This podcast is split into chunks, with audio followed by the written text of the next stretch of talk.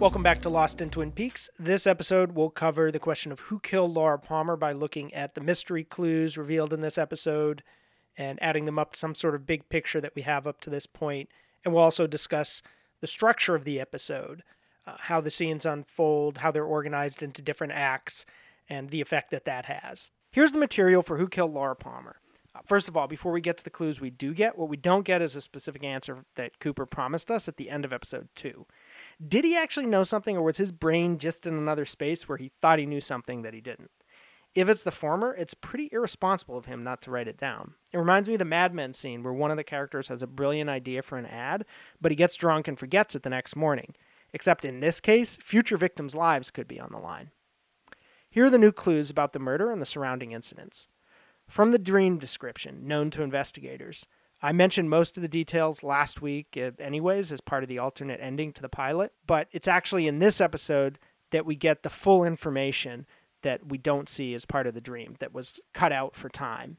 Uh, so that includes like Sarah seeing Bob, Mike calling Cooper, Mike shooting Bob, and then it being 25 years later in the Red Room. I think the writers thought that they were just going to cut in the entire alternate ending scene. So that's why I considered it kind of canonical even before Cooper mentions it, this scene.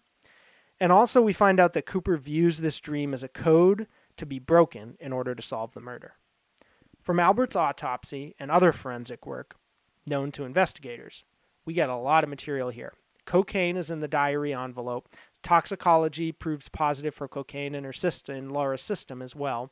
There are fibers of twine embedded in her wrists and upper arms, different types of twine, and fibers of twine found in the railroad card match the samples from her wrists. The same twine was used to bind the wrists of Ronette. So Albert concludes that she was tied up twice in different locations, and Cooper notes uh, that in his dream, Laura, or the little man's cousin, said, Sometimes my arms bend back. And Albert shows that that's probably how she was tied up there. Traces of pumice are found in the water outside the train car. That's industrial strength soap. Pumice is actually volcanic rock used in a, as an abrasive and stronger than usual personal and beauty care products. I didn't know that. So something I learned now from Twin Peaks. Uh, there's a sample of that same soap on Laura's neck. It's not her home use brand. So Albert concludes here that the killer washed their hands and leaned in for a kiss. Now, Albert says specifically in this scene, the killer washed his hands. So there's a presumption that the killer is a man. And unfortunately, given the sexual nature of the crime, it's not hard to see why they would think that. We, we know that Ronette was raped and that Laura had sex with three people that day, according to Doc's autopsy. Uh, we don't know for sure that she was raped, at least based on the information we've received, but it seems likely. And the killer is uh, and the rapist are presumed to be the same. It's worth noting that while the show is airing, there were viewers who disagreed with this narrowing uh, and and had different interpretations. So speculation about it being a woman who was the killer. So I guess they were expecting there to be multiple culprits probably in that case because we know almost certainly at least one of the people in there was was a man. So moving on, uh, Albert finds out that there's claw marks and bites on Laura's neck and shoulder, and she had a small plastic fragment in her stomach that had a J on it. New clues about Laura's life leading up to her death from Audrey uh, this is something that Cooper finds out, and then so the whole investigation gets to know about this. We find out Laura worked at Horne's perfume counter. From Father Clarence, we find out that Laura was baptized and instructed in Sunday school. She was headstrong and bold, bright, beautiful, charming, impatient for her life to begin and for the world to finally catch up to her dreams and ambitions. And she used to say that he talked too much. From Bobby, we find out everyone knew that she was in trouble, but they didn't do anything.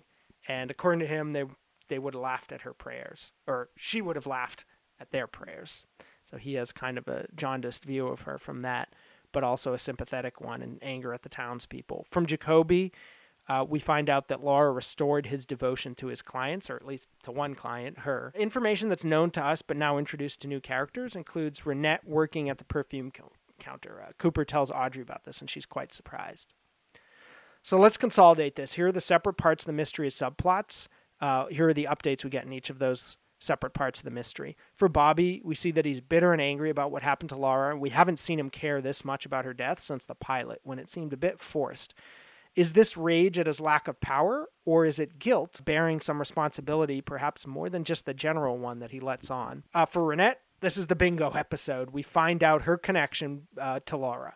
They both worked at the perfume counter at uh, Horne's department store, so there's a good chance that they worked at One Eye Jack's too, because uh, Ben mentioned that there's like a freshly scented girl from the per- freshly scented from the perfume counter in episode two. So who knows what's going on with that? It's possible though, if they did work at One Eye Jack's, that Ben might have slept with them. So we're getting a lot just from that one fact that Laura worked at uh, the perfume counter opens up all of these possibilities. For the crime scene, we find out Laura was tied up twice in two different locations, attacked by an animal, swallowed a plastic fragment with a J on it, and that the killer kissed her. And for the criminal world, uh, part of the the mystery. We find out the cocaine trade is connected to not just Laura, Bobby, Mike, and Leo, but also the Renault brothers.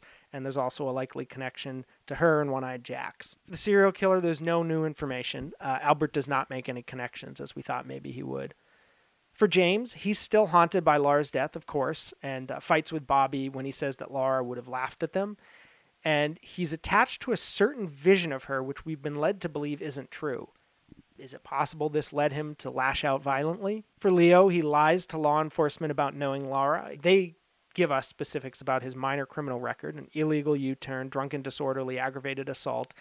And Leo reiterates the alibi that Shelley hinted at in the pilot, which is that he was out of town the night Laura died. For Charity, we don't get anything new, although the religious life seems sort of tangentially related. Uh, we're basically left with Meals on Wheels, Josie, and Johnny from the previous episodes.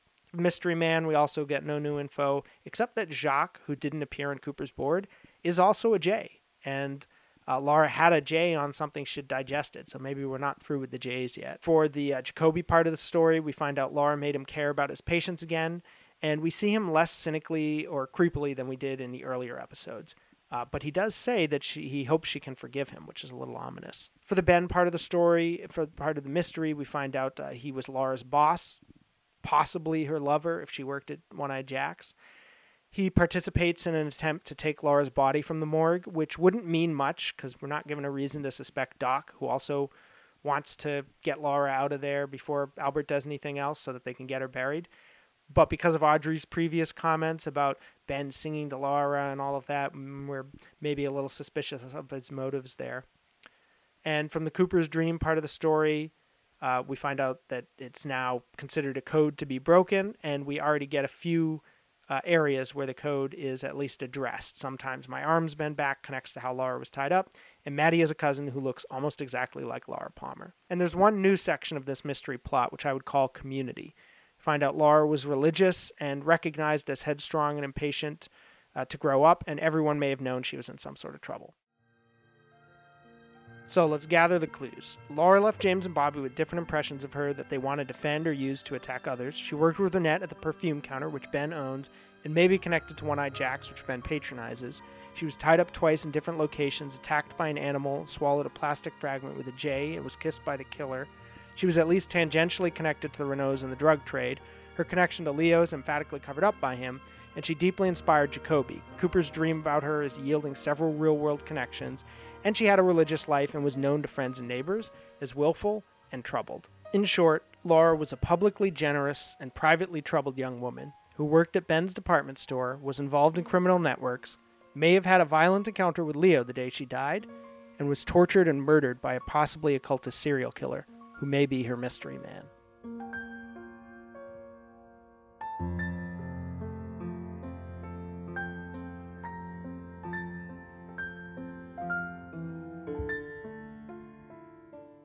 The episode structure, returning to the usual single day narrative of the pilot in episode 1, also draws on the sense of orderly organization.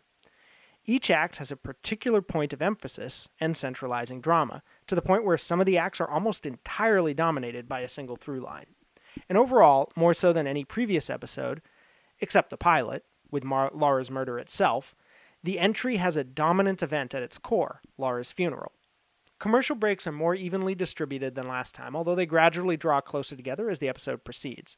There's also one more break than last week, unless I miscounted, but it makes sense that there would be more because that episode was a couple minutes longer than this one.